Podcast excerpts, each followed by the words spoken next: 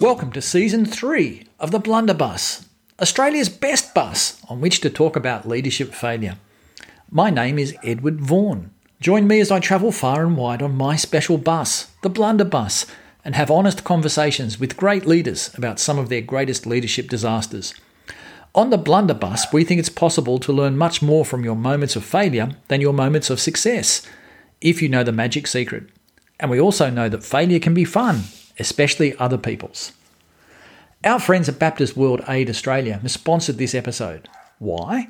Because they also believe in leadership development and that learning from our blunders can help achieve audacious missions like theirs to be love and end poverty in the world. So today, the blunderbuss has travelled all the way to North Ryde, and I am speaking to Beck Oates, Director of Marketing and Communication at Baptist World Aid Australia. Uh, also, uh, over 20 years, Beck owned her own hairdressing salon, and she was included in Vogue's top 10 salons in Australia. And in fact, she was a finalist in the Telstra Australian Business Woman of the Year Awards. Greetings, Beck. Ed. Thanks for jumping on the bus. yeah, great. So, um, Beck, have you ever made any leadership mistakes? I have. I would like to think, not that I'm competitive, Yeah. that I've probably made the worst. You know, like to have the best leadership. Yeah, yeah, yeah, skills. yeah, I'll yeah, yeah. Do them. I'll do them properly. Yeah, yeah, do your worst. Yeah. yeah, great. Okay, so can you share one with us? I can. I think it was um, a mistake that I, I learned to grow out of over a period of time. Mm-hmm. But when I first started my business, it, well, it was all about me. And I took things very personally. Mm. Um, Okay. and it was very important to me to create sort of this utopian society of hairdressers that like to work together. Wow. And, you know, it was all dependent on me. Okay. Yeah. Okay. Which seemed like a good idea at the time. Right, turned but out maybe not so much. not so much. Um, so what mm, what does that actually look like on the ground? Yeah, well, I I did manage to sort of gather a team of people and apprentices and growing people and thought, yeah, I'm just so nailing this leadership Okay, thing. and was this a It's pretty not that hard pretty hip and groovy kind of Yeah, business? Totally. great. you know, um, yeah, and then my first ever employee, five years in, um, resigned, Uh huh. and I beloved, like Oh, really? ugly cried Okay. in front of her, Ugly which was cried. awkward. Okay. Yeah, because what does she mean? She's how could she leave me? Right. Like, I like you took it. You took it very personally. You were Right. you were hurt. by the- crazy personally. Wow. Okay. this poor young woman who'd actually given me five years of great Right. services and stuff. that Right. were- But no, I just Was she ugly leaving cried. like because of you or something? No, she it was just she'd learned all of her Yeah. skills from us. She'd become, you know, gone up the ranks a bit, Time to move on, kind of thing. ready for the next thing. Right. Completely a good move on. If Yeah, yeah, you like. yeah, yeah. But no, I was quite devastated. And Ah. cried like a baby. oh, that's so sad. yeah. Um, and so, did you kind of imagine that you were going to gather this little team and you were going to stay together forever? Or- Exactly. I just, well, I didn't, obviously hadn't thought that through. Right. But, um, yeah, and I thought, but nothing could be better than this for you. Like, Right. Yeah. I am- this is Nirvana. ha- I hairdressing had created Nirvana. it. Yeah. yeah. And I was offended that she might work for somebody else. Right. Right. or Insulting. that Right. I hadn't provided somehow, or that it was a signal that I hadn't, you know, done my job properly. Okay. And actually, it was probably a signal that I had done my job properly. Yeah. Right. Of course. Yeah. Yeah. Yeah. Okay. Yeah. And did this come up again? This same kind of. yeah, I think in dealing with, um, you know, employment scenarios in a sort of leadership role, yeah, obviously it's not always hunky dory. There are times when you have to deal with difficult scenarios, difficult people, certainly in hairdressing customers, you know. Sure. you're dealing with people's physical appearance, you, you can cop it a bit. Um, and so, learning how to deal with conflict, I learned that actually it's not about me at all. Right. Deal, having difficult conversations means getting out of my head about how I feel and and actually thinking about the other person. Right. I started to think, well, actually, being a good leader is not just not all about me; it's pretty much not about me at all. Right. Yeah. Yeah. Yeah. so, was there a journey out of this, or did it happen overnight for you, or like, Um, how did you turn it around? Well, that was one of those occasions where I thought, wow, well, it's not sustainable for me to be blubbering No. over all the people that leave. but also, I needed to um, build resilience, and so I've built. I hate conflict. Like I hate um, and having those real conversations. But I learn over time enough respect for the other person to think I need to be better at this. Okay. And so it was a it was a growing thing over time. I don't think it's something that comes in a course or in an instant. It actually can't be experience when it comes to Yeah. to not taking um, relational things personally and getting outside of your head and just and giving opportunity for that um, to be a good experience, even if it's a hard one. Okay. How do you feel about the difficult conversations now? I hate them still just as Right. much. Um, Okay. But I I have enough discipline now to take myself and the emotion out of it. And think Okay. actually, the best leader I can be is someone who isn't bringing my emotion into this. Okay. It's it's actually about thinking about what's best for the other person, even if it's telling the truth. Yeah. It's hard. Yeah. Not avoiding it. Okay. That kind of thing. So what does that kind of look? How would you how would you start up a difficult conversation now? Um, with real honesty, like saying, I find this conversation hard, you might as well. You know, like just naming it and Yeah. saying, but I'd really like us to have a healthy one.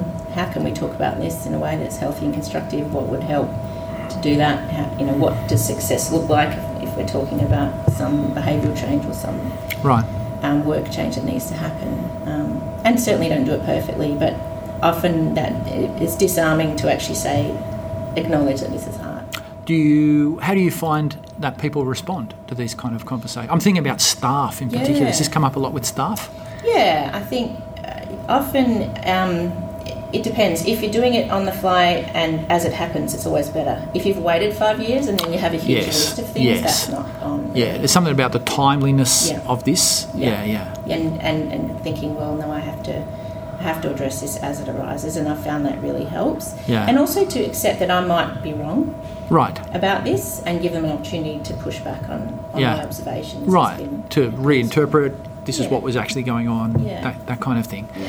So when you know, when you, you started off talking about this, you kind of talked about how you know you, you blubbered and there was a lot of you in that. Does this mean that you kind of care less about what you do? I mean, now you're working for wish. Baptist World Aid, right? So this is Yeah. im- like people are at the end Yeah. of this thing, and Yeah. like surely you care about them. Yeah. So how does that work out? Well, I think it's certainly in terms of hearing stories of people living in poverty and, and terrible oppression and, and vulnerable circumstances around the world, I've realised that the real way to care is to not indulge my emotion, but to actually have a healthy emotion about it, but Right. put it in its place and think, well, you know, talk to God about that. What what do I need to do? What are you asking of me in this scenario? It's actually not up to me. It's not all about me.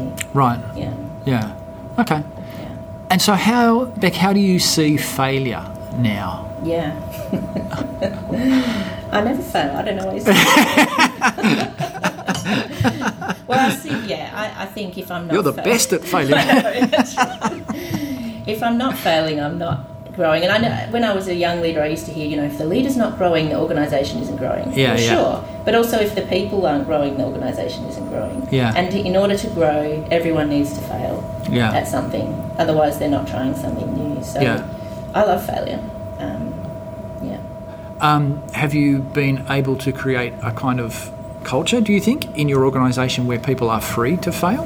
I think that's a work in progress. I think having come from a trade background, apprenticeship, and in fact in your whole career, it's normal to get feedback on your work Yes. in real time. That Yeah. was good, that wasn't good, that worked well, that was nice. And I imagine in, in hairdressing, that's fairly specific Yeah. and fairly Yeah. right, objective in some Yeah. way, Yeah. whatever. Yeah. In, in working for an aid organisation, that's less so, Yes. I imagine. It is hard, and also you may be leading someone who is the technical expert and you're not. Ah, absolutely. Yeah, so harder to give really specific feedback on in that regard. But I think um, asking for feedback from people that you are leading as well about yourself is sort of modelling that this is normal. We all need feedback, and we all make mistakes, and need to learn from them. And Yeah, yeah. Okay, great. Uh, any other final, uh, you know, failure thoughts? Um, I think with failure, sometimes we think, especially in our culture, that things should make sense or that we have a right to certain things going well in our life. And when those things don't work out, we sort of think, well, um, how, how can that be? It must at some point make sense because God will make that make sense. But actually, what I've come to learn through observing people who live in poverty, whose entire life can be a very, very difficult struggle, is that um, God doesn't owe me an explanation about things making sense, and and that failures and and things will be wrong, but God is still good in that. Right. Um, and so making mistakes is part of that. It's, Right. It's learning. It's a relationship. It, it's it's messy. Yeah. Um, and if it's not, then it's not a real relationship with each other. And are you also saying that, that sometimes, I don't know, the kind of leadership thing is sort of unresolved? Like it doesn't end up with a neat little bow? Ab- absolutely. You never arrive. Like you've never arrived. In, oh, I've led this. That's what I thought. And that early Yes. uh, five years in, I've arrived. This is going to be perfect from now on. Yes. Actually, it's a messy journey of discovery about each other. Yes. And, until it's not, you know, like we never finish our Yeah. leadership learnings. So, uh, final question: If you could, you could tell your younger leadership Yeah. self Yes. one thing now. What what would you say to your younger self? Uh, I would say don't lose so much sleep over those things, and um, it's okay to have a blubber. Actually, it's okay to fail at that, um, but to keep trying and, and keep being honest with each other and learning from each other. Thanks to Beck Oates for sharing about one of her leadership mistakes and what she's learnt. We love it if you would subscribe and rate the Blunderbuss. It actually helps more people know about us. Go to our website at www.stmichaels.institute. Thanks also to Baptist World Aid Australia for sponsoring this episode. In fact, I want to tell you about a great opportunity right now at Baptist World Aid. Through their matching grant appeal, 1 plus 1 equals a better world for all, you can help our global neighbours in vulnerable situations move closer to the fullness of life that God desires for each one of us. If you can give even a little, not only will you be helping God's work, providing real solutions for lifting people out of poverty, but you'll also get a tax benefit and the Australian government will match each donation. The matching grant appeal ends July 1, so go now to www.baptistworldaid.org.au and give whatever you can to help end poverty. Thanks, we'll see you next time on the Blunderbuss.